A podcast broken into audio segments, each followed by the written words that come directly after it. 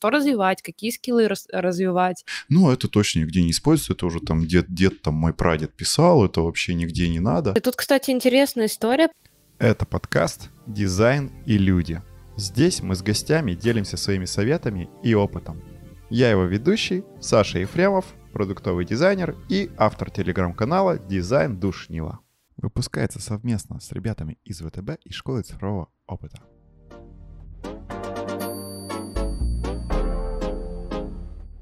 Сегодня у меня в гостях Дарья Церенщикова, digital-дизайнер с более чем 10 годами опыта, организатор московского дизайн-комьюнити и автор блога о том, как расти в дизайне. И сегодня мы поговорим о заводах, нейросетях и как все это вместе связано. Наконец-то узнаем о том, чем отличаются продуктовые и веб-дизайнеры, а также Даша поделится своим дизайн-процессом и планом развития на будущее. А также поговорим о том, нужно ли дизайнеру становиться арт-директором и что это за собой влечет. А еще мы немножечко повспоминаем о прошлом, поговорим о фрилансе и обо всем об этом. Ну что, Даш, здорово еще раз. Привет. Хорошо, а расскажи чуть-чуть побольше о себе. Расскажи, чем занимаешься. А, давай, смотри, я а, веб-дизайнер, по крайней мере, так себя позиционирую. Я вообще в дизайне уже лет 10. А, начинала я с такого фрилансера, который ничего не учился нигде, просто сам как-то что-то пробовал. А, потом была графическим дизайнером какое-то время, работала сначала джуном в студии, потом вот в Aviasales успела поработать. И сейчас я уже три года как а, веб-дизайнер, создаю сайты и сервисы, лидирую команду и запускаем очень классные проекты для крупных брендов. А, ну и, конечно, параллельно тоже периодически делаю какие-то заказы на фрилансе для моих постоянных клиентов и, в принципе, те заказы, которые мне самой нравятся. Веду блог вот в Телеграме, а, веду блог и на Ютубе. И еще я организатор московского дизайн-комьюнити. Мы собрались с ребятками и а, решили создать такую движуху, где дизайнеры в Москве могут увидеться вживую ну, по разным темам, да, могут. Иногда у нас есть какие-то мероприятия развлекательные, это просто какие-то тусовки, какие-то пикники, а, походы в кино, в музей и прочее. А есть а, такие более полезные какие-то движухи, то есть мы устраиваем портфолио-ревью, например, резюме-ревью еще у нас было, и, а, ну, в целом какие-то иногда лекции бывают онлайн-офлайн. Вот так. Так, ну все, короче, завершаем подкаст. Мне надо у тебя кое-что спросить. Вот. Ладно, шутки в сторону. Все-таки я как продуктовый дизайнер хотел бы поговорить о нас с тобой. Я как понимаю, ты веб-дизайнер. Да. Вот. И здесь хотел спросить, а чем веб отличается от UX UI или от продуктового дизайнера? Как ты думаешь? Да, слушай, это ну, для меня лично какая-то больная тема со всеми этими названиями, потому что а, сколько не говорила с разными компаниями, да, с лидами разных дизайн-направлений, у всех вообще разное представление, такое ощущение, что, ну, вот, например, понятно, кто такой UX-дизайнер, как будто бы к этому вопросов нету. Но вот именно когда мы говорим про UI, UX-дизайнера и веб-дизайнера, сразу начинается куча вопросов. Я вот тут недавно читала статью, что веб-дизайнер — это тот дизайнер, который перед тем, как сделать сайт, не занимается аналитикой какой-то, да, но как так. это вообще возможно? Ну, то есть, мне кажется, что никак, потому что ты в любом случае, перед тем, как сделать сайт, ты в любом случае смотришь, что там у конкурентов, ты в любом случае опираешься на что-то, да, на какую-то информацию, там, про компанию, для которой мы сайт делаем, а, про людей, про целевую аудиторию и так далее. Ну, то есть, не очень понятно. Может быть, тут имеется в виду какие-то более глубинные исследования, потому что, условно, там в, в продуктовом дизайне исследования могут занимать огромную часть процесса, чисто чтобы ты там понял, а, условно, где кнопку лучше расположить. Да, действительно, в вебе этого поменьше, но это абсолютно не отменяет каких-то небольших кабинетных исследований, когда ты там созваниваешься с пользователем, смотришь, там, понимает ли он, что тут на сайте происходит или нет, и так далее. Поэтому, как бы, тут, мне кажется, Вообще не попадает. Ну, смотри, давай порассуждаем. Вот мне всегда казалось, что Давай. продуктовый дизайнер — это тот, кто работает именно над приложением. А А над UI/UX приложением в дизайнер, смысле? ну, над над мобильными приложениями, типа именно вот, м, приложение делает. А UI/UX дизайнер- это тот, э, как бы, это такая более широкая компетенция. Это эти люди могут и приложения делать, и сайты пилить. А веб-дизайнер, он только по сайтам. Ну, условно, сайты, сервисы, то есть все, что не в мобильном приложении. Вот мне почему-то всегда казалось, что классификация примерно такая. Но при этом я понимаю, что вот, ам, как бы мы говорим продукт-дизайнер, условно, Авито- это же тоже продукт, правильно? Но у. Авито есть как приложение, так и веб-сервис. Уже рушится логика. Ну, тут, знаешь, а, по крайней мере, как я а, из своего опыта знаю ра- различия между всеми. Ну, на самом деле, между веб и UX UI я не знал, я тут почитал перед нашим подкастом, чтобы быть подкованным. Вот, но вроде как а, веб-дизайнер — это человек, который, ну, не только условно там, да, может сайт запилить, ну, не сам сайт даже, а именно дизайн сайта, но и как бы делает еще дополнительно там условно те же самые баннеры, иллюстрации, еще что-то, ну, как бы в вместе с сайтом там, ну, не с продуктом, а именно вот с каким-то там заказом, как я это вижу. Вот. А UX UI дизайнер это уже все-таки ближе к продуктовому дизайнеру, вот, который, да, там занимается коридоркой, метрикой, всем остальным, что-то смотрит, но, как я понимаю, а, различие между продуктовым и UX, там, UI дизайнером только в том, что UX UI дизайнер, он условно не, проду... ну, не, не на продукте, а на проекте. То есть ты заходишь, проект либо идет там, тебя сняли в какой-то момент, кинули на другой, либо еще что-то. А продуктовый ты зашел, вот как там условно, да, на Авито, ты зашел на продукт и сидишь на этом продукте там 5 лет. Ну, как бы понятное дело, то, что ты дальше что-то делаешь, но ты занимаешься именно продуктом. То есть ты уже не настолько хорошо там именно погружаешься в UX UI даже, сколько ты именно в продуктовую среду погружаешься. Ну, то есть вот когда ты, например, там идешь, да, между а, одним финтехом и другим, да, например, переходишь из одного банка в другой, тебя спрашивают, а у тебя был там релевантный предыдущий опыт? Ты говоришь, да, был. Они такие, а, ну да, да, круто, там, а чем занимаетесь? Вы уже начинаете на одном языке говорить. Ну, так же, как там, например, с маркетплейсами, с теми же самыми, я думаю, там, ну, как бы то же самое. То есть, если ты, например, поработал там на Авито, да, то ты там пойдешь в Яндекс.Маркет, и тебя там, ну, не с руками оторвут, но как бы вы будете говорить на одном языке. Ну, потому что ты типа продуктовый дизайнер, и у тебя есть своя ниша. А если ты как бы условно просто UX дизайнер, да, ты можешь поговорить там про общие паттерны, про какие-то гайдлайны, там, про все что угодно, про эвристики, ну, так же, как и продуктовый. Но, тем не менее, ты не так сильно шаришь за сам продукт. То есть ты не знаешь там условно изначально, какая у вас там целевая аудитория, либо там какие-то, может быть, метрики не знаешь, именно релевантные к этому продукту. Вот. Ну, это я так вижу. Может, не прав. Слушай, ну интересно, кстати, я об этом а, как-то с этой стороны не думала, что получается условно а, любой дизайнер, который там в студии, например, работает, это в любом случае UI UX дизайнер, он никак не может быть продуктовым. А дизайнер, который работает именно внутри какой-то типа компании, как дизайнер, который поддерживает тот или иной продукт, он вот продуктовый. Прикольно, прикольно. Кстати, а, знаешь еще, что заметила? Я вот тут недавно тоже мы с, с а, ребятами там из комьюнити общались. У тебя нет такого ощущения, что в мире дизайнеров как будто бы сложилась такая некая иерархия, что условно продуктовые дизайнеры, они самые вообще топы, самые такие типа серьезные, занимаются с действительно там серьезными штуками. Там условно веб-дизайнеры, ну там UI, UI, UX, ну такие типа среднячки, ну как бы нормальные. В общем, все, кто работает не в продуктах, а в студиях, и у них больше поток заказов, они такие типа, ну нормальные ребята, обычные. А вот там какие-нибудь уже, там, не знаю, граф-дизайнеры, коммуникационные, на это вообще все смотрят, что типа, ой, что-то играют, там какие-то картинки рисуют.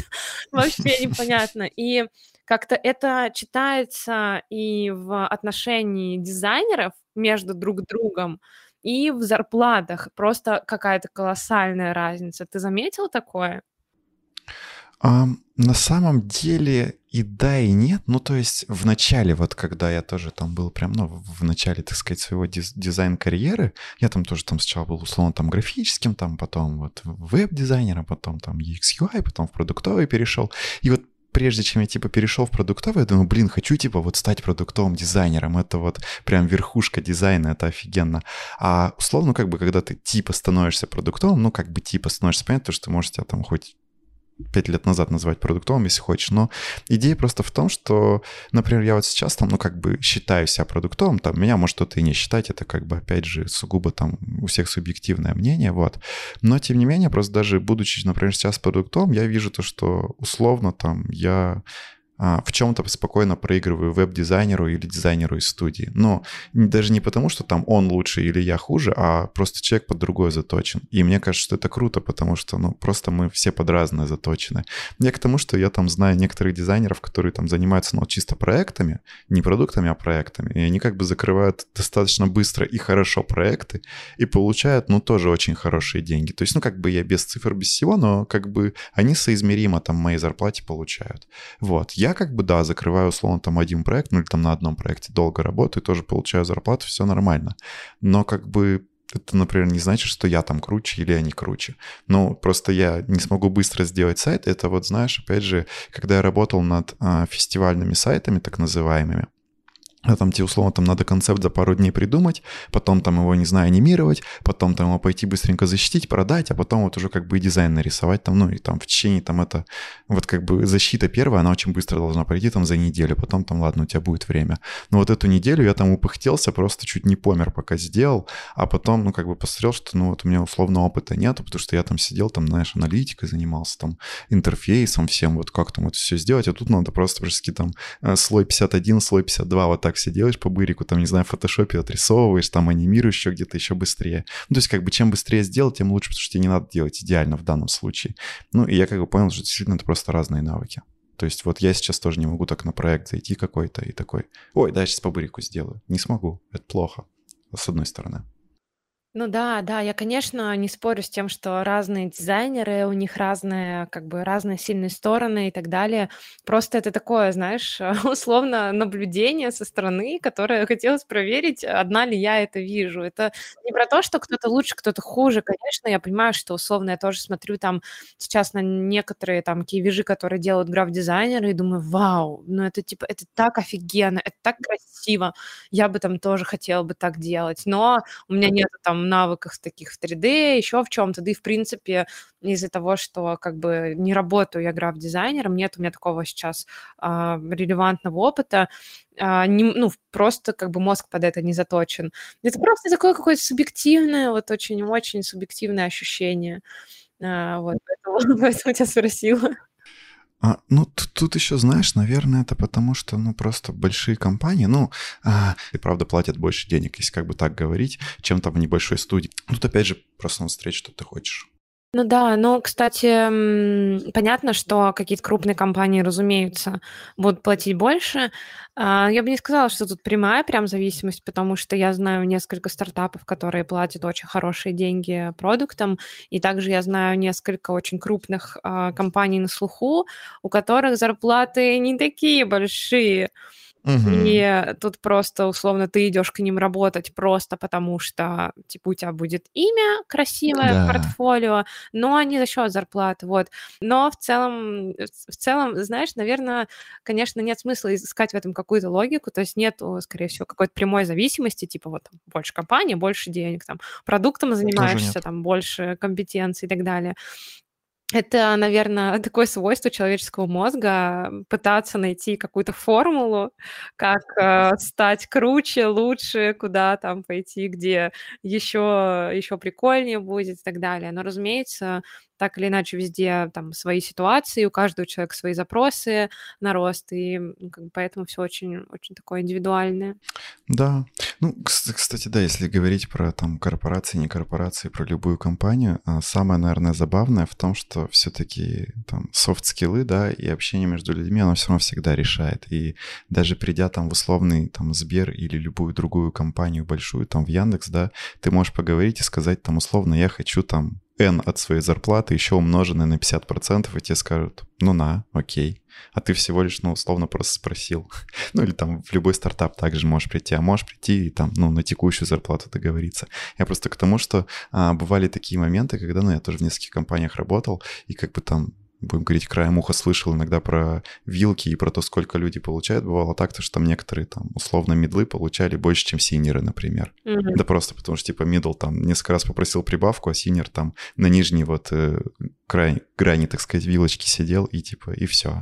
Вот, то есть такое тоже бывает. Ну, слушай, тут, кстати, интересная история, потому что, мне кажется, у некоторых компаний есть все-таки там определенный трек, а, скажем так, трек твоей ЗП и твоих компетенций, да, то есть угу. если ты middle и у тебя только определенные навыки прокачаны, то тебе просто не могут уже выше поднять зарплату, просто потому что как бы ты в своем треке, все, ты уже дорос, как бы хочешь выше, иди, а, значит, расти скиллы. Мне кажется, тут, конечно, очень сильно зависит от политики компании к грейдированию, да, к, там, к росту дизайнеров, вероятно, есть те, в которых для того, чтобы тебе повысили ЗП, тебе достаточно просто прийти и попросить и там правильно сказать, почему я такой молодец. Где-то так не работает. Все-таки условно где-то там э, трек развития больше явный, и тебе скажут, значит, вот смотри, все твои коллеги, которые делают то же самое, там у них шапка вот такая, по ЗП, мы тебе просто не можем поднять выше, потому что как бы такая политика компании. Поэтому тоже очень-очень индивидуальная штука. Слушай, я с таким тоже сталкивался, но самое забавное то, что и такое обходится. Ну, не везде, опять же, согласен, это просто, ну, как бы, как тебе попадется компания, но ты можешь, например, договориться на премию. Классическая тема, что у тебя как бы и зарплата, там такие, ну, вот тебе там надбавка за что-нибудь. Вот, и это как бы тоже будет уже чуть выше. Но это все, все как бы такие хаки, и действительно не везде работает. Ну, то есть где-то работает, где-то нет. Это как бы на удачу. И на твои скиллы. Ну, еще сильный, сильный вопрос твоего желания, потому что есть вообще люди, которые а, как там условно работают несколько лет, так работают, и не ходят никому и повышения не просят. И тут даже, знаешь, даже вопрос не, сто, не только в повышении зарплаты, а в принципе там есть люди, которые совершенно не думают про свой трек развития, они вот там как занимаются одним и тем же в своих компетенциях, там так они там 3-4 года это же и делают.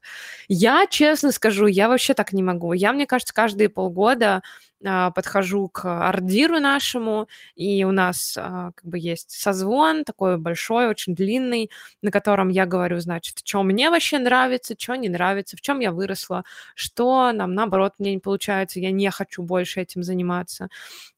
А, периодически у нас есть даже табличка скиллов, которые мы оцениваем, чтобы понять там условно, где мы выросли, а, что нам еще нужно подтянуть. И, соответственно, там прихожу и говорю, что, например, я хочу там туда-то развиваться, я хочу там больше пойти в более сложные проекты, или наоборот, я хочу там пойти в проекты на тематику благотворительности эко, потому что мне это там чисто морально откликается. И, в общем, мы каждые полгода простраиваем мне новый план развития, который включает в себя как бы и мои зарплатные тоже хотелки, да, то есть если я хочу вырасти там на определенную сумму, то что мне для этого нужно сделать? Угу. И, соответственно, я тоже, если я уже чувствую, что все, я там выросла, я подняла свои скиллы, я теперь умею больше, круче, лучше, то я это все собираю, иду к руководителю и говорю, что, значит, типа так и так, вот, я молодец, принимайте. вот, ну, то есть это, это тоже, я к тому, что очень сильно зависит от человека, от его амбиций, наверное, от того, насколько он сам хочет развиваться, насколько он там несет какую-то пользу компании. Все-таки мне хочется про это думать. Ну, да, ты права, потому что, ну, как бы это действительно важно и действительно классно. Но, но, с другой стороны, вот ты правильно затронула, ну, не вопрос, а тему того, что есть действительно люди, которые там пять лет могут сидеть на одном месте. Я вот тоже там в нескольких компаниях работал, и как бы тоже спрашивал, а вообще, а вам нормально вот, что, ну, как бы люди сидят и говорят, ну, да, они же как бы выполняют свою работу. Ну, то есть, как бы, они не гонятся никуда, и, типа, они максимально, как сказать, ну, то есть, они максимально читаемы, то есть, ты примерно знаешь, что они выдадут, ты от них примерно это ждешь, и ты никогда не будешь чего-то другого ожидать, и это тоже хорошо. То есть, стабильные люди тоже, на самом деле, нужны, которые, как бы, просто находятся на одном месте, никуда не спешат, никуда не торопятся, там, ну, как бы делают, не обязательно даже то, что им скажут, но они просто делают и какой-то результат выдают. И это тоже кайфово. Вот, как бы интересно. Ну, с одной стороны, да, с другой стороны, мне кажется, что в дизайне такое невозможно. Просто потому, что у тебя за пять лет, у тебя настолько все меняется. Ну, то есть, если условно у тебя есть какая-то студия, которая 10 лет назад и сейчас делает одно и то же, я считаю, это плохая студия. И, соответственно, это плохой работник, потому что даже если... Ну, то есть, в общем, мы сейчас живем в такое время, что, мне кажется, чтобы оставаться на месте, нужно бежать, как в «Алисе в стране чудес» было. То есть у тебя условно в фигме появляются какие-то новые э, фичи, новые какие-то штучки. Их надо выучить, чтобы работать там как бы быстрее. У тебя появляются какие-то там, не знаю, новые стили в дизайне, там еще что-то появляется. Ну, то есть в любом случае, если ты просто делаешь точно так же, одинаково, то в какой-то момент ты уже начинаешь делать плохо. Ты начинаешь проигрывать из-за того, что ты уже отстал по каким-то там технологиям, по каким-то умениям, по скорости. А, и, опять же, не может быть такого, как мне кажется, что за пять лет потребности компании а, тоже там никак не изменились абсолютно. Потому что я вот замечаю, что в мире digital сейчас с какой-то невероятной скоростью все бежит, меняется, что-то новое появляется, и за этим не следить и как бы не пытаться это внедрить в свою жизнь, мне кажется, это прям, ну, это значит отставать сильно. Наверное, да. Не знаю даже. Ну, то есть, как бы с какой-то стороны прям я с тобой максимально согласен, а с другой стороны я такой, ну, как бы, да, с одной стороны все летит, там, ну, какой-нибудь выходит обнова Figma, ну, как бы, так она практически вышла и вышла. Я, я не к тому, что, ну, как бы за ней не надо следить, а просто к тому, что ну, как, как сказать, знаешь, у меня именно, видимо, в голове просто, ну, как бы, ну, вышло и вышло, ну и хорошо, но я сейчас, по, ну, посмотрю там видос, да, поизучаю, потрачу 20 минут, как бы все, я овладел. Ну, то есть для этого мне не надо куда-то, знаешь, там выбегать из штанов и прыгать. Ну, то есть это достаточно быстро, и это просто вливается в мой процесс. То есть мне как бы не надо тратить доп. время. Я практически там, ну, как бы во время там обеда успею посмотреть пару видосов и что-то из этого использовать. Ну, и потом там это привнести. То есть это не что-то сверхъестественное, а, по, например, каким-нибудь там, знаешь, стандартным процессом там типа исследования или интервью, не могу сказать, что ничего нового не выходит, скорее всего, выходят какие-то новые инструменты или еще что-то, но условно общение с людьми остается общением с людьми. Ну, как бы уж так, если я думаю. Вот. То, может, опять же, я, конечно, не прав. Вот. Но... Ну, э, сто процентов то, что выходит что-то новое, надо быть в курсе и как бы за этим следить, это не значит, что надо тратить на это много времени. То есть вот то, что ты говоришь, там, я за обедом посмотрю видосик и это внедрю, этого, конечно, уже достаточно. Просто как бы Наверное, тут мы немножко уже в разных, э, разными языками говорим, э, меняем понятие там людей, которые вообще ничего не хотят развиваться, там типа, Может. одно и то же, и те, которые просто делают словом в своем темпе и а, не хотят менять а, направление, в котором они работают. Сто процентов, конечно, это, это уже разные вещи. По поводу интервью и таких каких-то базовых э, штук в дизайне, да, сто процентов костяк скажем так, один и тот же, разумеется. И тут, наверное, тоже просто чем больше ты делаешь, чем больше у тебя опыт, тем э, ты как бы сам уже все больше и больше как-то что, что-то новое отмечаешь, там у тебя эм, все лучше и лучше, там получается, не знаю, вопросы задавать человеку, понимать и так далее. То есть здесь, да, наверное, просто уже как бы улучшение с опытом и с количеством раз они сами происходят. Согласен. Я, кстати, знаешь, сейчас понял, пока тебя слушал, как раз, что вот, наверное, ты меня поймала на моем заблуждении, что, ну вот я как бы условно, да, там говорю, что я за обедом такой хоп, постел какие-нибудь обнову фигму посмотрел, а ты условно говоришь, что там, ну, как бы люди типа, которые не развиваются, да, вот там стоят на месте. Наверное, правда, они вообще, ну, там, и даже в обед не посмотрят. То есть, наверное, опять же, я как бы со своей колокольни смотрю и такой думаю, да как бы, ну, не то, чтобы я не развиваюсь, но как бы я так спокойно очень как бы развиваюсь, я там, знаешь, не сижу там вечерами, каждый вечер там по полкнижки не проглатываю, вот. И как бы я думаю, ну, просто, типа, я спокойно работаю, как бы потихонечку скиллы качаю, вот. А, а с другой стороны, ты там, а, по-моему, сказала, что веб-дизайнер, типа, да как там веб-дизайнер будет не анализировать там целевую аудиторию, там, или там конкурентов не посмотрит. И мне кажется, что ты тоже, на самом деле, своего опыта просто смотришь, что ты как бы это делаешь, и для тебя это стандарт. А на самом деле ну, не для всех это далеко стандартно. То есть, если ты там спросишь меня, наверное, там, пяти или шестилетней давности, там, про анализ конкурентов, я спрошу, ты типа, чё? Типа, не, не сразу дизайн, что ли, рисовать? Ты смеешься? Сейчас я, типа, пойду там XD открою, ну, тогда еще там XD там или какой-нибудь Photoshop, и пойду сейчас тебе нарисую лучший в мире дизайн, никаких вопросов вообще, что? Вот, поэтому... Ну, да.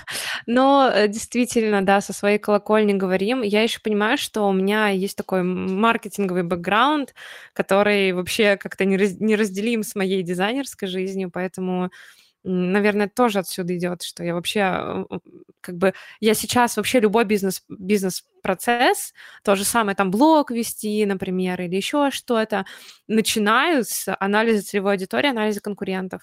Это вообще не только там дизайна касается, не только еще чего-то, это просто какая-то такая очень важная бизнесовая штука, которую везде внедряю, внедряю. Но да, ты прав, мы, разумеется, на все смотрим именно как бы с позиции своих привычных паттернов поведения и как бы своей призмы. Угу. Я вот когда тоже думаю, например, о чем там писать у себя в блоге, ну, или там на канале, без разницы, как это назвать, я такой сижу, думаю, блин, не знаю, о чем рассказать, но типа вот это и так очевидно, вот это и так понятно там. А вот это там, да, блин, вообще практически каждый дизайнер знает там самый нулевый вообще, который только фигму открыл, уже дизайнер и так все понимает, а потом с каким-нибудь там своим а, там преподавателем по, это, по речи, по сценической общаюсь, она такая типа, чё, там вот это так, а вот, а вот это так делается, и ты типа об этом никогда не говоришь, ты типа давай рассказывай, ты что, это же вообще не очевидно, ты типа что тут сидишь там нудишь, я такой, да не, не, ты что там, это же все знают, это никому не надо, вот. Поэтому я согласен, что очень много вот этих заблуждений, если честно. Ну, э, кстати, знаешь, я еще, я как-то проходила курс по, по личному бренду, да, по тому, как вести соцсети, и у нас там был модуль про как бы распаковку себя, про то, как вообще, вот ты просто начал про соцсети, в общем, про то, как понять, о чем говорить. И мне оттуда так запомнилась мысль о том, что мы с собой живем всю жизнь, и мы для себя уже вообще супер понятны, очевидны, и наши мысли, и как бы наш опыт жизни кажется нам очень вообще как бы естественным. Но для других людей все, что мы думаем, там многое то, что мы говорим и делаем, для них это все в новинку. То есть э, по факту все, что ты делаешь, там все, что в тебе есть, все твои привычки, взгляды на мир и так далее, все это для людей будет в новинку. И меня тогда это настолько, а, настолько прям удивило как-то. Ну, как пример, а, мы, например, а, с родителями там каждые несколько месяцев выбирались куда-то, там, может быть, в Подмосковье на пикник съездить, да, или там а, под Тулой куда-то съездить, что-то посмотреть. Для меня это было так очевидно, что, условно, у тебя там есть свободные выходные. Вместо того, чтобы сидеть дома, фильмы смотреть, типа, ты едешь какой-нибудь, открываешь Google, гуглишь, куда съездить из Тулы там в течение двух часов и туда едешь. Мне казалось, что типа все так живут, все куда-то на выходные выезжают. А потом я поняла, что как бы нет, вообще нифига. И то, что мы там куда-то едем в какую-нибудь, не знаю, условную Коломну посмотреть или еще что-то, для людей это что-то такое типа вау, вы куда-то выбрались, там вы куда-то поехали. Ну, то есть настолько ты понимаешь, что, короче, твоя жизнь интересная в любом случае. Ну, да. Ну, да, даже тут может быть не то, чтобы именно интересно и интересно, а именно то, что он отличается от других, да, я согласен. Да. Ну, то есть, как бы, типа, в любом случае, твоя — это твоя жизнь, и вот, да, ты тоже сейчас говоришь, что вы там куда-то выезжаете, ну, вот мы тоже, по-моему, там не все время выезжали, но вот мы там с женой раньше в походы много ходили, и как бы вот сейчас у нас просто этого нет, но на самом деле действительно это как бы тоже какая-то там условно твоя часть, которая вот там чисто твоя, и все. Ну, понятно, что куча людей ходит в походы, но как бы я, да, тоже ходил. Смотри, мы с тобой как-то чуть-чуть а, затронули как раз тему а, процессов, вот. И расскажи, пожалуйста, опять же, как вот ты как веб-дизайнер, да, для себя выстраиваешь свои дизайн-процессы. Может быть, они у вас там в вашей компании выстроены, может быть, ты опять же уже своими пришла. То есть какой, наверное, твой какой-то идеальный дизайн-процесс, давай про него поговорим. Мне прямо интересно, чем может, чем-то он отличается от, продук- от продуктового, может, нет. Слушай, а что ты имеешь в виду именно под дизайн-процессом? То есть это условно момент с первым касанием с клиентом до, а, ну, до реализации проекта? Или это именно то, как, как бы дизайн устроен внутри вот самого процесса дизайна?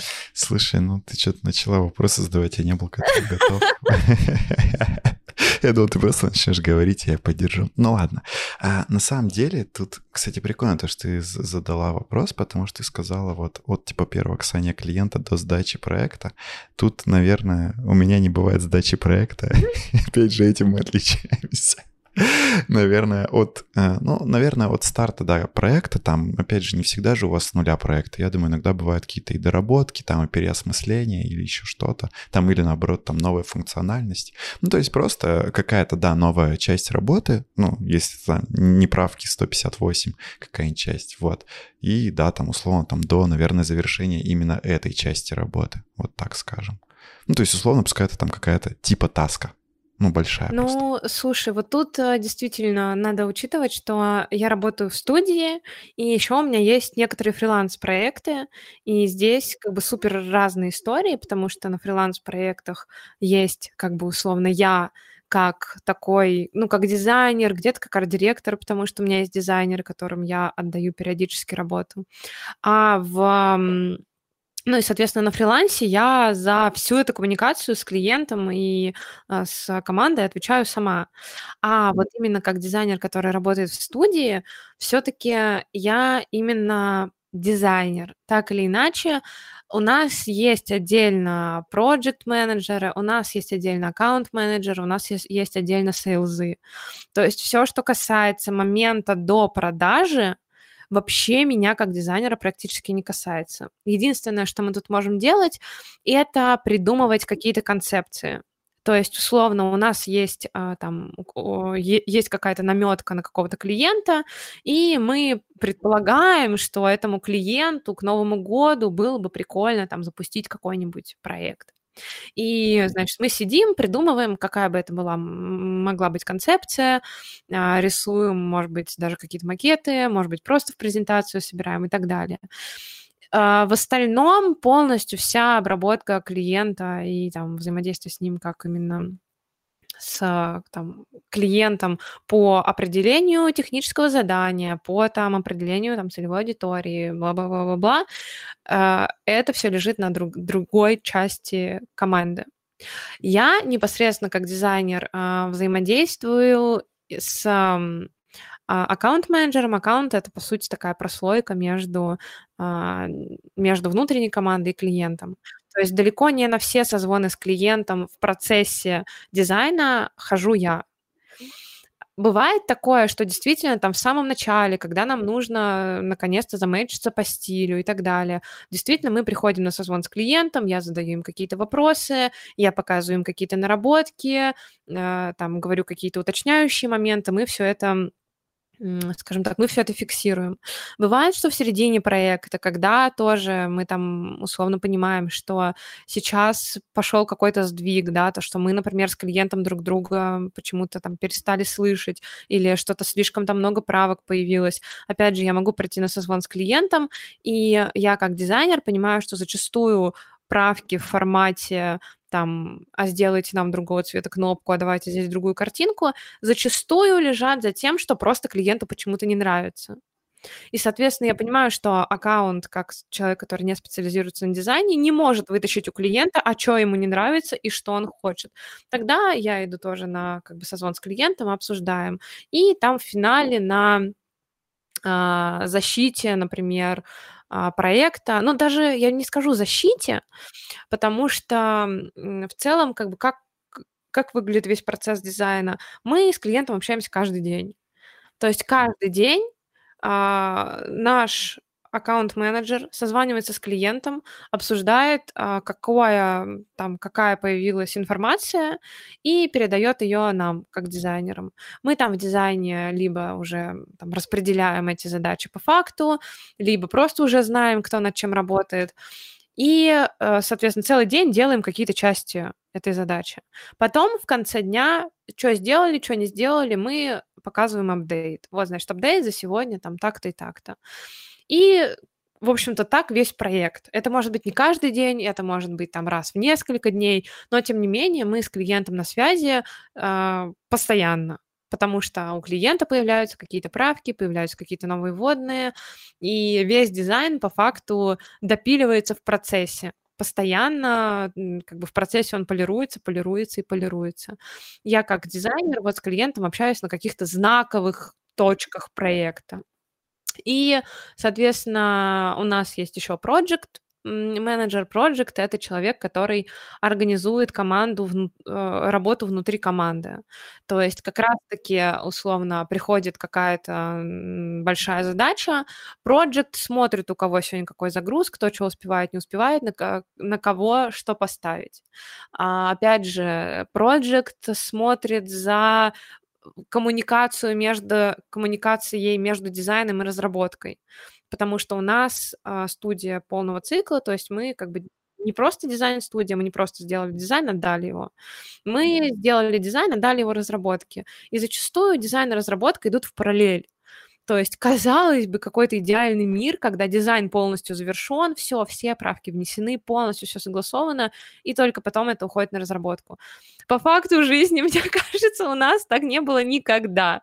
То есть у нас какая-то часть дизайна готова, плюс-минус согласовано, это все отдается в разработку, потом могут в дизайне доходить какие-то правки, меняться контент, еще что-то, и это все уходит, там, да, это все уходит дальше в разработку. И это как бы идет ступеньками, то есть в дизайне одна страница угу. готова, пошла в разработку. Пока разработка пилит первую страницу, мы в дизайне рисуем вторую и так далее. И как раз-таки вот Project, он отвечает за то, чтобы все друг друга правильно понимали, чтобы у разработки как бы вовремя была задачка, чтобы она не простаивала, и чтобы проект был сдан к, ну, к дню релиза. Примерно так это выглядит. Если вот ты про это спрашивал, когда говорил про процессы. Да, ну, в целом-то как бы мне все интересно. И да, это действительно тоже твой процесс. Тут, знаешь, главный вопрос, а где, а где у тебя исследования-то ты как пропустила? Ну, я, я так, шутикаю. Um, ну, смотри, проекты на самом деле бывают разные. Бывает такое, что исследования просто, условно, не нужны на каких-то небольших Да, конечно, проектах. да. По факту мы, вот в тот процесс, который я тебе сказала, это просто в начало как бы условно вставляешь исследование, и все. Здесь, ну, мне кажется, нету какого-то... Я, наверное, просто рассказала, какая у нас команда, да, и как кто между ну, да, собой да. взаимодействует. Если про проект предполагает в себя какие-то крупные исследования, ну, значит, туда они внедряются. У нас, кстати говоря, вообще были проекты, которые полностью заключались только в исследовании. То есть э, не буду говорить имена, но пришел там э, крупный маркетплейс и просто сказал, нам нужно огромное исследование, как у других маркетплейсов проходит продажа там определенной категории товаров. И все, и полгода чисто одни исследования, э, всякие разные. То есть и там самостоятельно заказывали к себе ам, из разных маркетплейсов там товары, смотрели, значит, как на какой стадии, кто с тобой взаимодействует, а, как там, где техподдержка общается там и так далее. А, искали продавцов, искали там других покупателей, делали тоже там кабинетки и так далее. То есть все, все, все чисто, ну, все занимает чисто одно исследование, но по факту процесс примерно как бы тот же самый. А, кстати, про исследование я везде, по по-моему, уже пихаю этот кейс, еще и в подкаст тоже пихану. Меня когда спрашивают про там один из самых каких-то запоминающихся классных кейсов в моей там работе на собесах, я всегда вспоминаю компанию EPAM, где я работал, вот, и у нас там был один проект, и он как бы начался с исследования, в общем, ну, мы там хотели там выходить на рынок а, предоставления услуг, а, там, обучения бизнес-английскому, вот, и мы как бы там хотели там начать с, условно, там, с СНГ стран, вот, и мы как бы все начали там изучать, изучать, исследовать. Ну, то есть у нас прям большая команда дизайнеров была, там как раз, сказать, те, кто не на проектах, вот они как бы могли помочь, а, поинтервьюировать, поанализировать конкурентов, а, там еще по как сказать, поизучать а, там способы оплаты, опять же, сколько готовы люди вкладывать, там опроснички и так далее. В общем, куча-куча-куча. Ну, там, понятно, мы и об тесты потом проводили уже по а, интерфейсу прототипам, но это мелочи. В общем, самое классное в том, что мы провели исследование, ну, как бы я там не был дизайнером и ничего такого, как бы просто был, будем говорить, свидетелем и участником, но тем не менее, после того, как мы все это провели,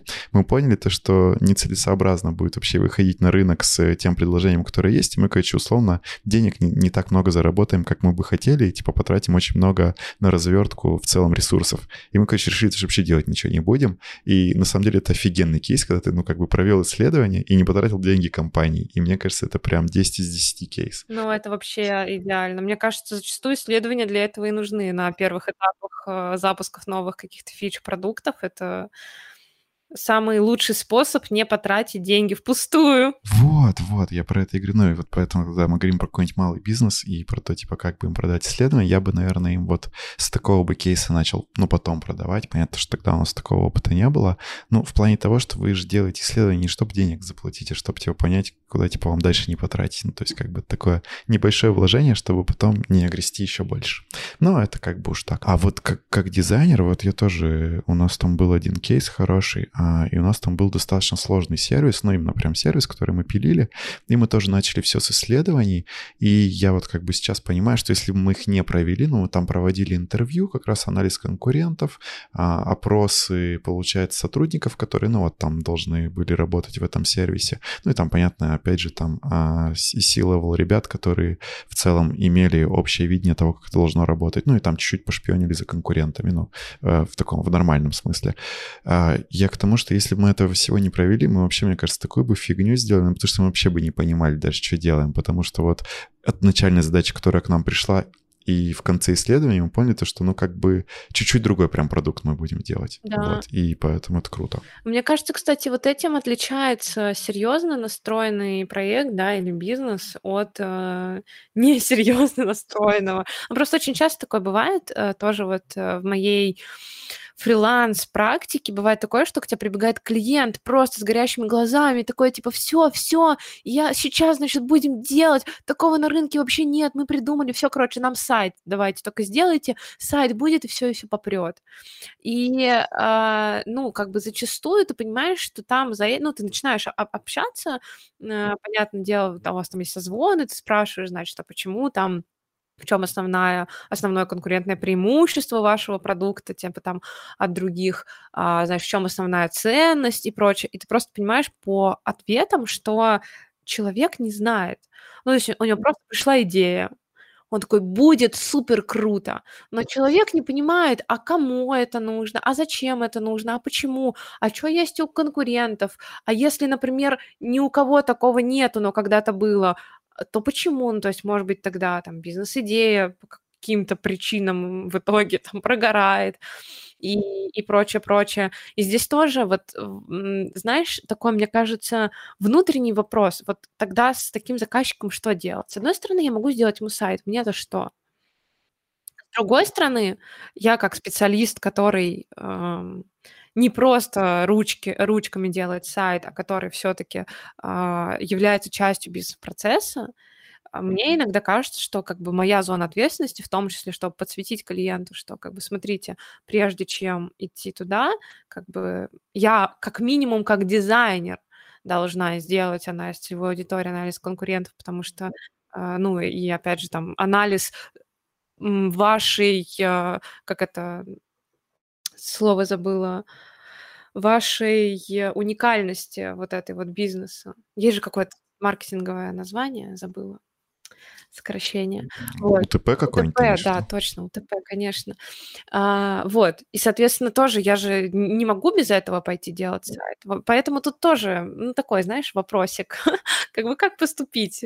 Не, не тушить пожар его глаз и сделать, и не быть душнилой того, что значит, а вот по-хорошему надо, значит, там серьезно ко всему этому подходить.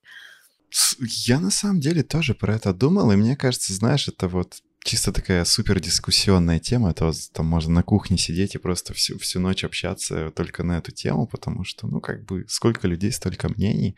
Но я для себя вывел а, условно там, ну, как бы, некоторые критерии градации. То есть, а, во-первых, да, действительно просто можно человеку отказать и сказать, что, как бы, там, сорян, это несерьезно, там еще что-то там. Ну, как бы, про- просто правду сказать. И опять же, ты там будешь смотреть, ну, вот, у тебя там, если, например, сейчас у тебя, не знаю, по ипотеке долги, то, как бы, ну, наверное, можно сделать пофиг проект, просто его не положить в портфолио условно. И как бы, ну, ничего страшного на самом деле не произойдет. Вот. Но в какой-то другой момент действительно там можно постараться и, например, там, ну, бесплатно провести ту же самую, а, тот же самый анализ, но просто если у тебя есть время, и ты готов этот проект там куда-нибудь себе в портфолио положить. То есть я очень, ну, не часто, но иногда прям реально делал проекты просто а, хорошо, вот не ради того, чтобы там, условно, да, клиенту было классно, ну, как бы понять, что ему тоже будет хорошо. Но я это делал с идеей того, что я этот потом проект в портфолио положу. Вот поэтому я сейчас там не знаю, еще пять вечеров потрачу там на какое-нибудь там исследование, понимание, там, не знаю, на полировку, да, а клиент мне за это 5 тысяч заплатит условных. Ну, как бы, ну и ладно. Вот, зато я сделаю классно. Ну да, конечно, все же зависит от твоих там ценностей, потребностей и так далее в конкретный момент. А, условно, тебе сейчас важнее денег заработать или тебе, наоборот, э, важнее там сделать какой-нибудь крутой проект в конкретной нише?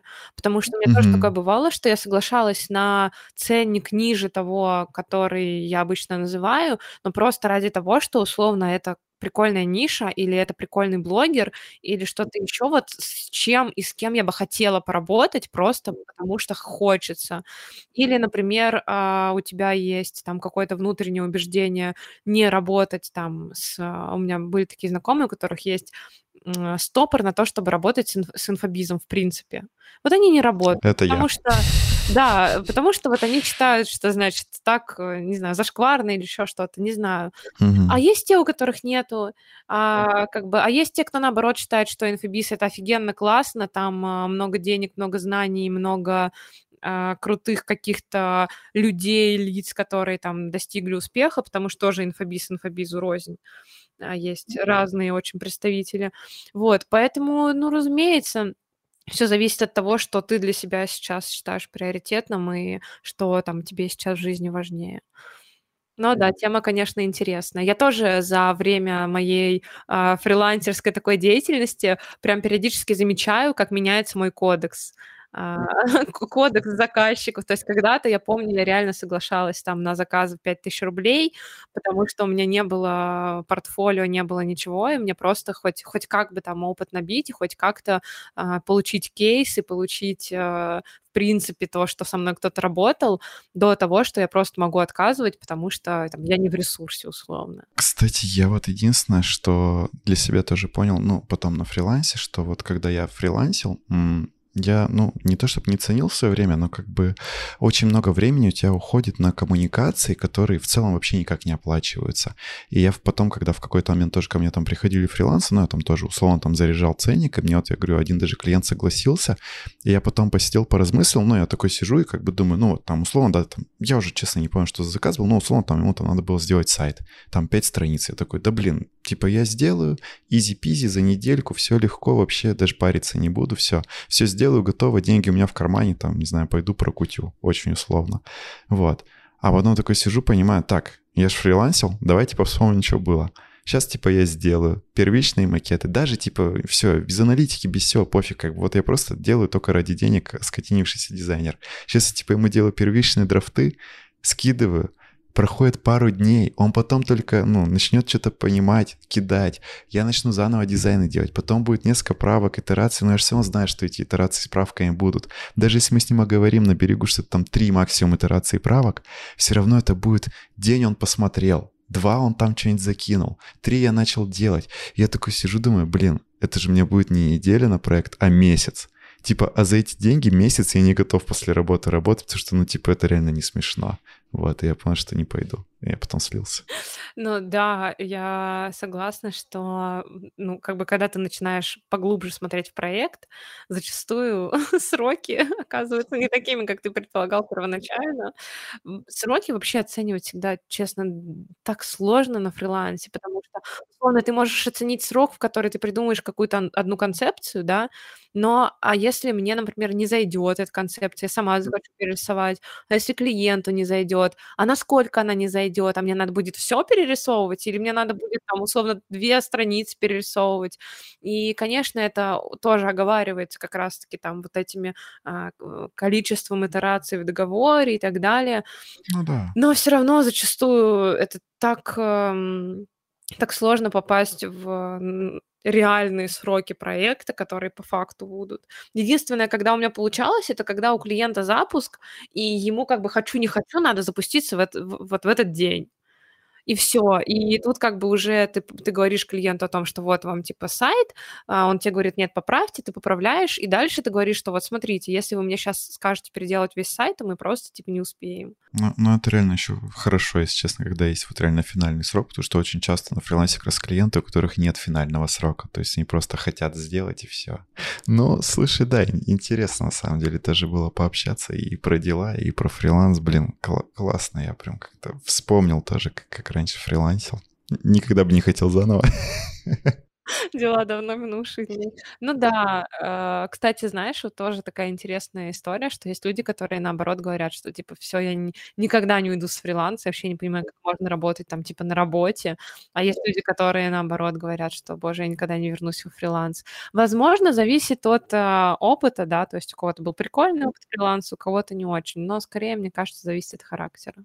Мне, мне тоже, на самом деле, кажется, и от характера, и от общения, и от взаимодействия. Ну, то есть а, у меня в какой-то момент, вот тоже даже когда я фрилансил, а, я там из одной компании ушел, и они мне подкидывали задачи. Ну, то есть я ушел, как бы, но у них, типа, дизайнеры, они стали больше нанимать на эту ставку, и вот как бы ими просто подкидывали, и действительно там, знаешь, задачи там были, условно, там на час, на два, ну, и там какая-то, ну, относительно неплох, неплохие деньги были. Но это давно было, я уже даже не помню сколько, но как бы, ну это было нормально относительно там вот часовой работы. И если бы у меня там, ну вот условно таких там задач было там 8 на дню, блин, я бы, наверное, правда, все время бы на фрилансе работал. Ну, кстати, знаешь, мне кажется, это не столько фриланс, сколько именно аутсорс. Ну, может, э, да. наверное, для меня тут, наверное, возможно, тоже, точнее, есть смысл пообщаться по поводу того, что чем называть, но для меня как бы фриланс это все-таки, когда ты делаешь полноценные заказы а, клиентам, да, то есть тебе пришли, значит, нужно сделать сайт, все, ты сделал сайт, пошел там следующему сайт делать. А аутсорс — это когда ты как раз-таки есть какая-то большая компания со своими задачами, и она тебе подкидывает какие-то, типа, вот там баннер сделать, вот там, типа, презочку сделать, вот там еще что-то. А, может, и сайт. Ну, а может быть и сайт, да, но все-таки вот, в общем, аутсорс — это когда ты сотрудничаешь с какой-то команд, компанией, да, которая тебе а, от, отвешивает задач, а фриланс — это когда ты сам а, а, ищешь клиентов, там, не знаю, с ними договариваешься, взаимодействуешь и бла-бла-бла. Ну, тут, тут, наверное, наверное, как-то в идеале, скорее всего, все фрилансеры должны прийти к аутсорсу, что у них там будет, там, условно, там, 10 любимых клиентов каких-нибудь, да, с которыми они, скорее всего, чаще всего будут работать. Но, наверное, так не у всех. Но, но это, наверное, удобно. В идеале, да, конечно, потому что искать клиентов постоянно это с ума сведешь. Угу, угу. Кстати, давай еще поговорим а, чуть-чуть как раз о заказах и о, о моей любимой теме, которой у меня нету, это а, портфолио и там, например, сайт для дизайнера. Как ты думаешь, насколько он должен быть, насколько часто надо обновлять портфолио и вот это все? Ой, мне кажется, это такая больная тема, а, в том числе, в том числе для меня, потому что я же не такой, не ну, как бы не фрилансер в чистом виде, да, то есть у меня тоже, наверное, примерно как у тебя, может быть, почаще есть какие-то фриланс-заказы, которые я делаю, когда хочу, точнее, не когда хочу, но как периодически делаю, но по факту я все-таки дизайнер студийный, и основная моя работа — это как бы работа в студии. И здесь как бы есть два момента. Первый — это то, что э, многие работы в студии, они под НДА, и ты ни в какое портфолио их не выложишь. А второй момент — это то, что просто когда ты работаешь э, не как фрилансер, а как, студи... ну, не знаю, студийный, продуктовый, какой-то еще, в общем, дизайнер в команде, тебе просто не нужно актуальное портфолио. В целом, а, считаю, что портфолио у дизайнера быть должно, потому что, знаешь, даже у нас э, у нас есть дизайн-комьюнити, и ты приходишь туда, и тебя все-таки будут оценивать в первую очередь по портфолио твоему. То есть на тебя как бы смотрят как на дизайнера, а, вот чтобы просто оценить там, какой у тебя уровень, там, какой у тебя опыт и все такое прочее, а, именно по твоему портфолио. Поэтому по-хорошему, конечно, поддерживать его в какой-то чистоте было бы круто. Но по факту, наверное, когда у тебя нет в этом прямой надобности, это это очень сложно. У меня э, тоже, вот ты заходил на мой сайт личный, это у меня со всеми портфолио одна и та же самая история. Что на Behance, что с сайтом, что с, там в Notion у меня еще портфолио есть. Я каждый раз думаю о том, что значит, все, надо сделать свой сайт он будет офигенным, там будет анимация, там будет все, там просто сторителлинг невероятный, или там типа кейсы на Behance, все сейчас выложу, будут просто топ, там тоже будет анимация, все, видосики пилиться. И в итоге я это откладываю, откладываю, откладываю, откладываю, собираю там референсы, а, накидываю себе идеи туда-сюда. А потом в какой-то момент мне пишет клиент, ну, или там знакомый, типа, Даш, скинь портфолио, или там скинь сайт. Я понимаю, что у меня ничего нету. Я просто с горящей пятой точкой бегу в Тильду, как-то там собираю это портфолио. Вот сайт, который у меня сейчас, он у меня уже, наверное, лет пять. Он был сделан именно так за один вечер на а, шаблонах тильдовских. Там есть вот эти шаблоны, не блоки шаблонные стандартные, а именно типа шаблоны, которые тильда предлагает. Они на, да, они на блоке созданы. И я, значит, взяла этот шаблон, там какие-то, понятно, блоки под себя адаптировала, добавила какие-то 3D-картинки. Все, собрала это просто на скорую руку за один вечер, отправила. И вот вот этот самый сайт, у меня до сих пор существует. Максимум, что я там делаю, это я раз в полгода, э, даже, наверное, раз в год добавляю новый кейс туда и а, обновляю цены. И то это происходит, опять же, в тот момент, когда мне кто-то пишет, типа, дашь скинь сайт. И мне уже стыдно его скидывать, потому что я понимаю, что там супер неактуальные, у меня работы уже старые. Там уже половина сайтов, которые у меня в портфолио, их просто уже как бы домены не работают, мне приходилось их скринить, там, кидать в Notion и так далее. Ну, просто, а, да, ну просто вот нету как-то времени, не то что времени, а мотивации тоже нету, чтобы сесть и нормально сделать. И все равно вот у меня сейчас скоро будет отпуск, я тебе говорю о том, что я, значит, наконец-то себе сделаю нормальный сайт. Не знаю, насколько это случится, но реально идей, идей много, желаний много. Или тоже вот у меня сейчас в блоге есть, а, на ютубе я выкладываю серию видео про то, как я обновляю свой Behance. Я уже, значит, Блин, удалила все старые работы, а, за, закинула туда один новый кейс, ну, как бы не новый, а у меня изначально он был просто закинут, знаешь, типа просто сайт закинула туда скриншотами и все. А сейчас я прямо оформила там в макапчике с а, цветами, с шрифтами все как надо. И я так надеюсь, что я эту серию видео закончу, то что я все-таки там 4-5 работ на свой Behance адекватных, а, актуальных добавлю, чтобы это все было. Но это как какой-то... Это идеальный мир, чтобы, чтобы так случилось. Блин, я тебя прекрасно вообще понимаю. Я тут, ну, тоже в какой-то момент также иногда обновляю портфолио. Он тоже, на самом деле, стихийно, только у меня, ну, вот никогда проекта там, знаешь, когда ты, типа, условно, работу хочешь сменить, такой, так, я пойду закидаю резюме а там тебе надо написать сопроводительное письмо, ты такой, так, у меня же типа нету актуальных проектов, угу. надо их пойти добавить. ну и все, и это и при, примерно, знаешь, где-то на этом, наверное, заканчивается весь поиск в основном работы, потому что ты такой типа, блин, не, я, я типа лучше пока тут посижу, нафиг надо.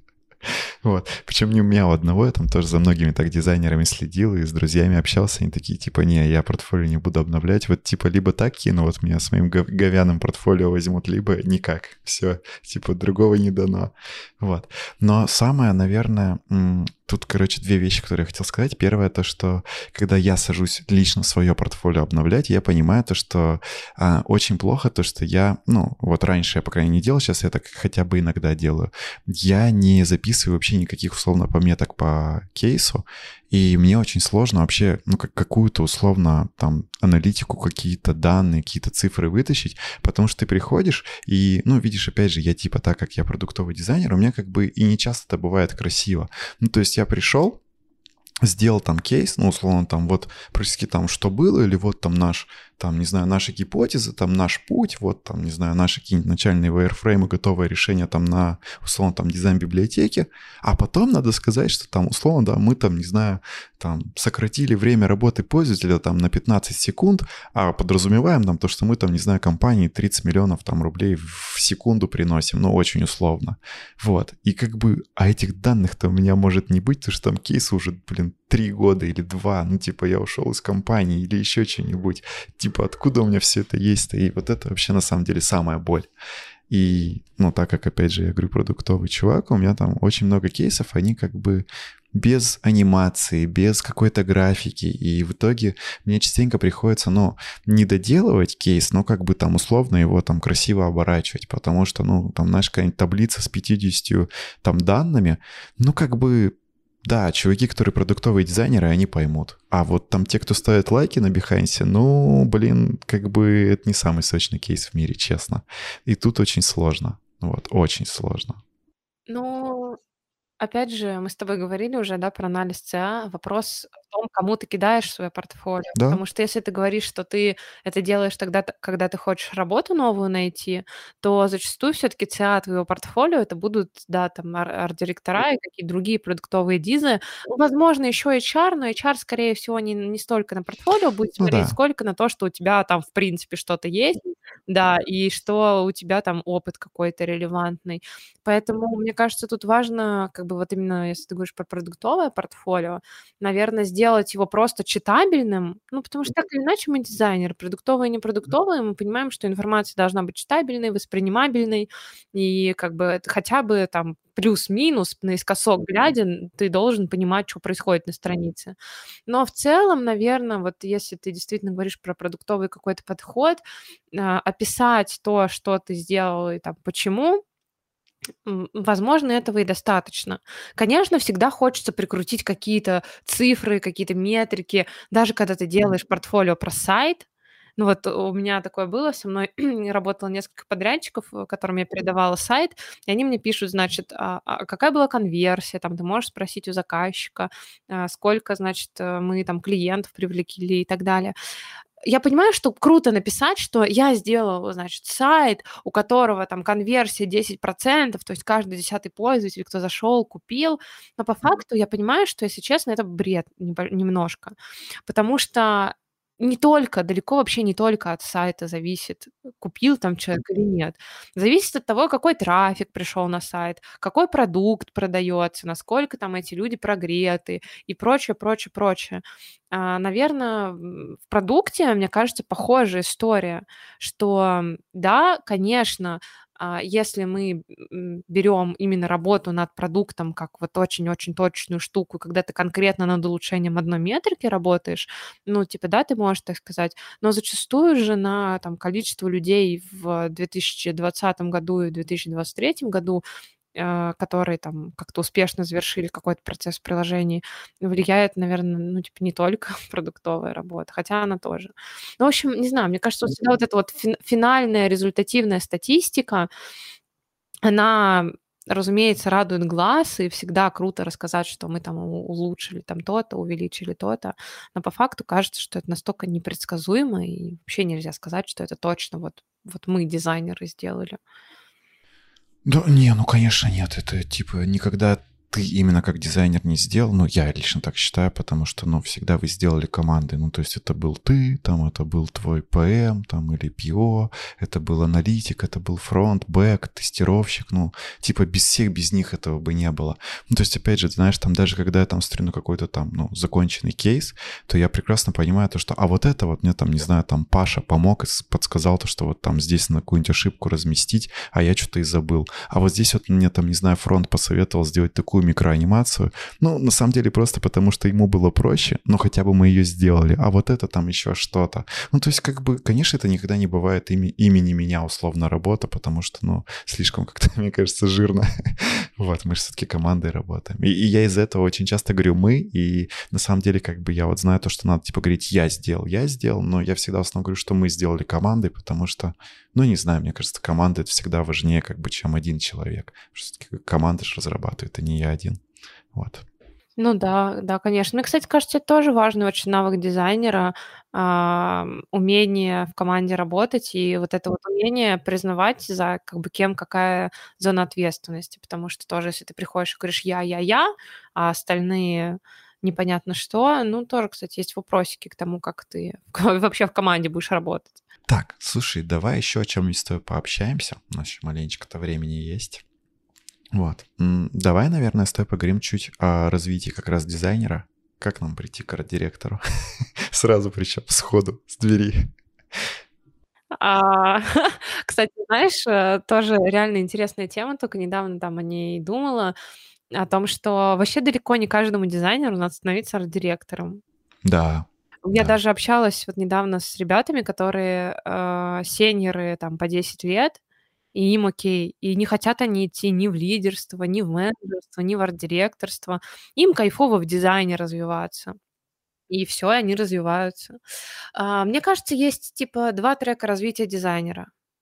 Первое это такое горизонтальное развитие, второе это вертикальное развитие.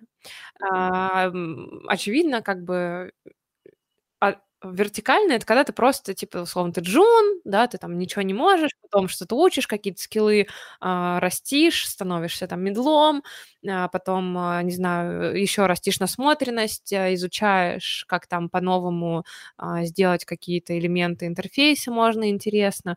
В общем, работаешь над инструментами, над хардами, над а, своими профессиональными навыками, там всегда есть куда расти. И вот ты, значит, в этом растешь, растешь, становишь, делаешь еще более крутые а, продукты, делаешь еще более крутой дизайн.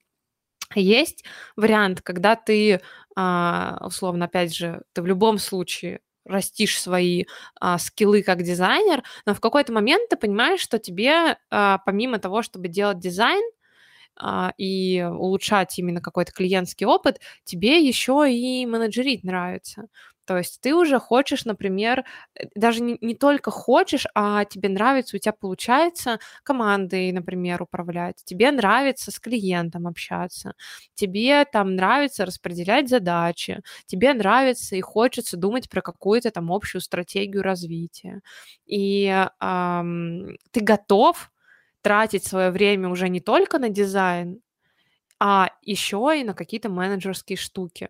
И вот я очень много знаю ребят, которые вообще не готовы, которые говорят, в смысле с клиентом идти общаться? А ничего, что у меня тут по дизайну кучу работы, что мне э, делать, что ли, нечего, полдня на созвоны тратить? О, да. А, поэтому вот мне кажется, реально есть две, два таких вектора развития, и в первую очередь надо для себя понять, а чего вообще хочется. Хочется идти вот в эту менеджерскую часть. И тоже важно, как мне кажется, учитывать, что я, конечно, еще не арт-директор, я очень стремлюсь к этому, очень хочу, у меня прям э, тоже такая цель стоит, но а, говорила тоже там с несколькими арт-директорами, практически все они говорят, что на этой позиции дизайна практически нет. Ну, то есть все, ты уже, ты когда арт-директор, ты ру- руками вообще практически ничего не делаешь. Да, ты можешь включиться на какую-то задачу, когда там все, все впали в ступор, и э, дизайнеры, никто там не, не понимает, куда идти дальше. Тогда да, ты подключаешься и со своей там, со своего высоты опыта а, рисуешь что-то, тоже сидишь, как ковыряешься, там, просматриваешь варианты, но этого мало. И вот насколько тоже там человек как дизайнер готов полностью практически уйти от дизайна и пойти в какую-то больше стратегически менеджерскую историю, это вопрос. И более того, знаешь, вот тоже ты так говоришь, как там стать арт-директором сразу. Штука в том, что в разных компаниях вообще разные, а, разные обязанности, грейды, да. разные грейды, да. То есть иногда ты можешь стать арт-директором условно за год. Ты, ты можешь про- просто сразу пройти арт-директором, на самом Да, деле. Вот можно, реально можно, такое да. есть, что у тебя там Есть. опыта в дизайне практически там курсы прошел, все, ты арт-директором становишься, и где-то этого достаточно. А в некоторых компаниях, условно, если мы берем какой-нибудь там Яндекс, э, тоже там общалась с ребятами оттуда, там, чтобы стать арт-директором, кроме как вырасти внутри, не знаю, очень сложно. И это, кстати, круто. На самом деле очень много вот больших компаний, опять же, они не берут вообще арт-директоров, ну или там, условно, каких-нибудь там именно лидов или там, ну, наверное, там дизайн-директоров каких-нибудь, а они их только внутри взращивают. Это очень прикольно. То есть это прям как-то круто. Вот. Ну да, мне кажется, э, это и правильно по большей части, потому что все-таки, когда мы говорим про какую-то больше стратегическую историю менеджерскую, ты должен понимать именно, как работают процессы внутри компании. И Мгм. а, уже увидеть какие-то, не знаю, какие-то слабые места, какие-то узкие точки, уже понимать а, команду, кто там какой и с кем как взаимодействовать. Конечно, ты можешь и с улицы прийти, да, и во всем этом разбираться, но тебе годы на это потребуются. Тут, тут, наверное, еще ты правильно говоришь, что все-таки, мне кажется, зависит от компании. Ну, то есть, как бы, если условно, да, там сейчас какой-нибудь там даже дизайн-лид из э, Яндекса придет в какую-нибудь там, я не знаю, какую там условно любой город, чтобы не обидеть, просто в какой-то небольшой город, в какую-то локальную студию, ну, блин, наверное, он там не то что ардиром будет, он там, блин, головой вообще всего дизайна будет в этом городе, ну, очень условно. Вот, конечно, скорее всего, так и будет, но, как бы, да, если он пойдет в какую-то еще больше компанию, да, там очень сложно пойти даже на ту же ступень бывает. То есть, как бы, частенько там ну, иногда бывает так, что ребята, наоборот, на ступень ниже идут. Вот такое, как бы, я тоже видел. Да, это очень частый, кстати, кейс. Я тоже про такое часто слышала, ну, видишь, я просто к тому, что а, не во всех компаниях даже есть вот эти матрицы компетенций. Я вот к тому, что, опять же, я вот в Челябинске, да, где был в компании, я там был один дизайнер, и я, слава богу, не знал тогда, что можно назвать себя. Мне кажется, я бы там кем угодно бы назвал просто. Ну, я там в шутку говорил, что я там этот э, дизайн-директор или как там э, дизайн-директор мира, ну, как бы так, именно внутри компании мы ржали. Ну, потому что один человек, ты кем угодно себя можешь назвать, правда, как бы какая разница-то кто ты? Ты один фиг как бы дизайнер внутри. Но я говорю, вот если с таким типа тайтлом идти куда-то на собес, мне кажется, меня бы там очень хорошо по щекам, если честно, надавали.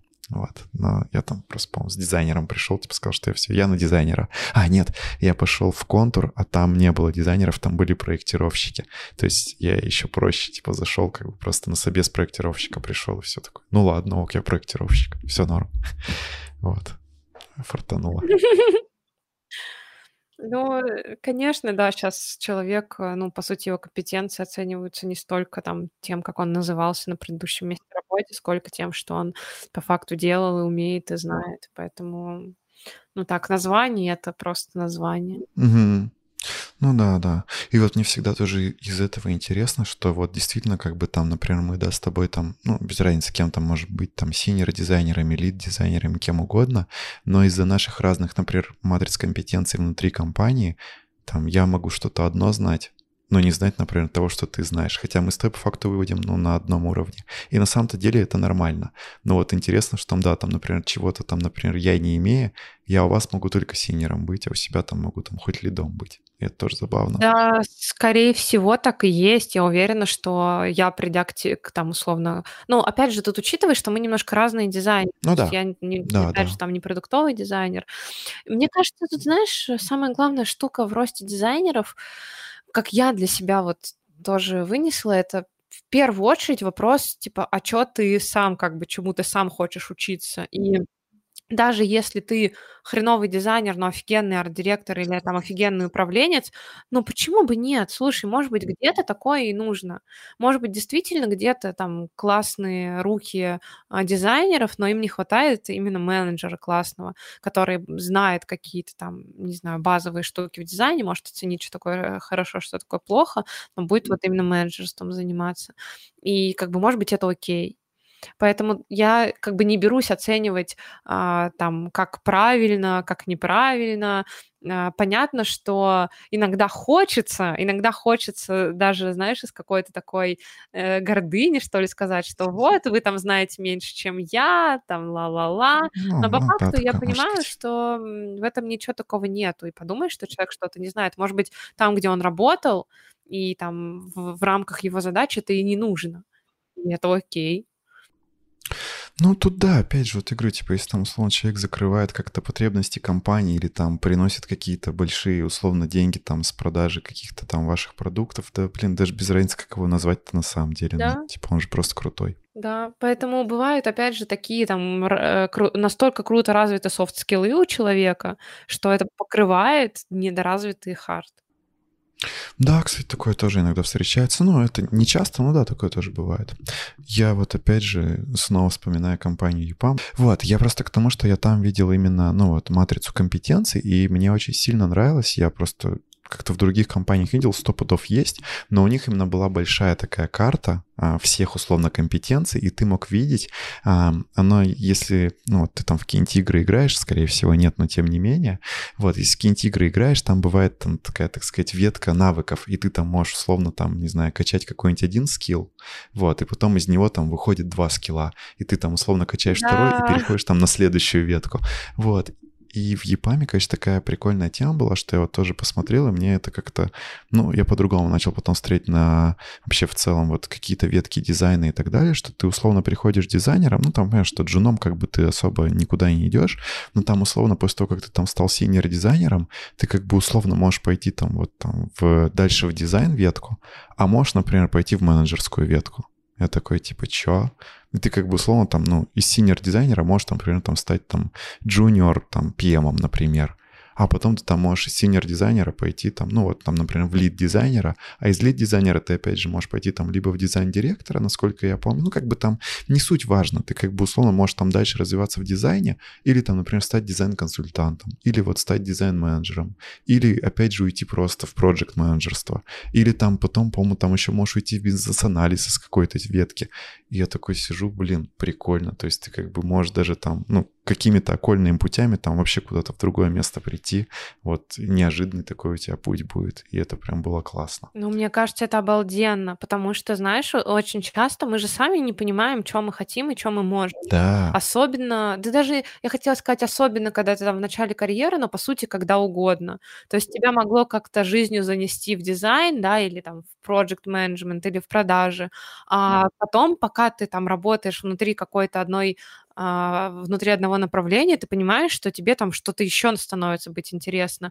Ты спокойно из дизайна уходишь в исследование, а потом там еще куда-то глубже вообще кардинально меняешь все, что ты делал. Но это обалденно как раз тем, что ты вот именно как человек раскрываешься. То есть э, я вообще только за а, ну, в моей, как бы сказать, в моей картине мира есть то, что у каждого человека есть какие-то вот свои сильные навыки, то, что он может проявлять, и то место, как бы та, может быть, должность или что-то еще, где именно он будет вообще максимально классно э, давать результаты и сам кайфовать, потому что он будет делать то, что ему нравится, и давать офигенные результаты для бизнеса, ну или там еще для чего-то.